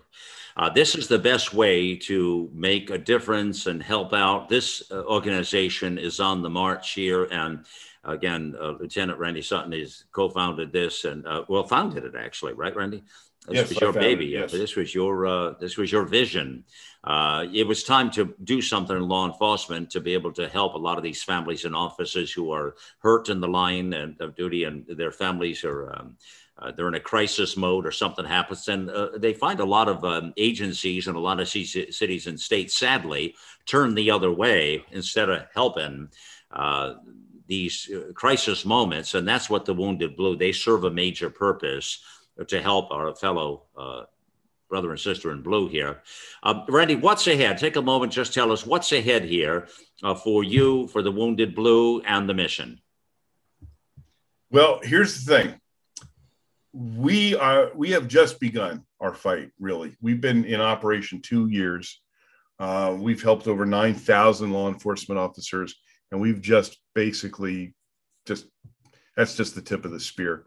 Um, there's there's such a major need for uh, assisting law enforcement now more than ever because the injuries that, that these men and women are sustaining are not just physical. You know, we're seeing, of course, last last year there was in the area of sixty thousand. You heard me right, sixty thousand assaults on law enforcement officers. Wow, that's physical attacks. Yeah. Physical attacks. Now, those range from everything from gunfire to to punching and you know pushing, punching, etc. Um, the psychological injuries that these men and women are uh, experiencing, post-traumatic stress injury, um, psychological injury, emotional injury, is probably double that. And, and and these are injuries you don't see, but can be as real as a bullet as well. The suicide rate for law enforcement is climbing and climbing and climbing. It's at epidemic proportions. And the current environment in which these men and women are serving is further deteriorating the mental health and emotional well being of these men and women. So, um, my organization is made up of all cops who've been shot, stabbed, beaten, run over, wow. screwed up, and screwed over. And believe me, they're busy as hell. And we really need the public support. Yeah. We need we need financial support uh, because collect, trying to raise money for a police charity, I got to tell you, um, I, I, it's disgusting the way people have turned their backs on these men and women who have done nothing but sacrifice themselves for the people they serve. Yeah, absolutely. And you put it out there very succinctly right there. Uh, thewoundedblue.org. Uh, thewoundedblue.org, uh, my friends. Uh, now, the, the links to this organization can be found right at americaoutloud.com as well. Uh, you'll get it there. Uh, let's get behind the organization. You hear, I, I want to, you hear uh, things all over our network about the Wounded Blue and uh, our passion to help uh, this important and needed organization out to, to do what they need to do to help our brothers and sisters who are protecting our communities, our cities, towns, neighborhoods, etc. Um, there is a mission ahead here, my fellow Americans. Uh, we need to get the radical out of all of this and get back to a, uh, a reasonable way of thinking uh, when it comes to law enforcement.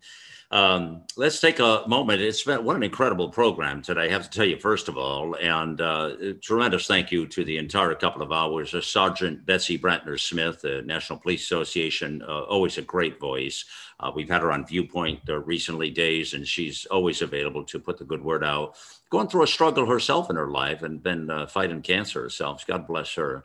and Dave Smith as well. so uh, truly amazing. And then here, Lieutenant Randy Sutton. Uh, you know, we have a job to do ahead, and we need to support uh, this profession uh, in every way that we can. Uh, so uh, please, also Blue Lives Radio, Randy Show. Uh, again, uh, you, find him on Facebook, uh, the voice of law enforcement. Uh, he is it entirely.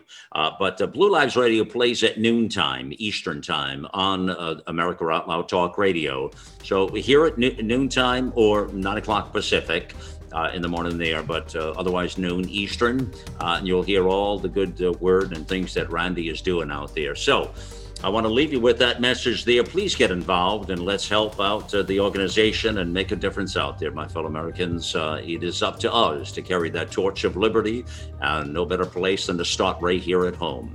Uh, thank you again for being with me on the mission here. It's time to get involved and get loud.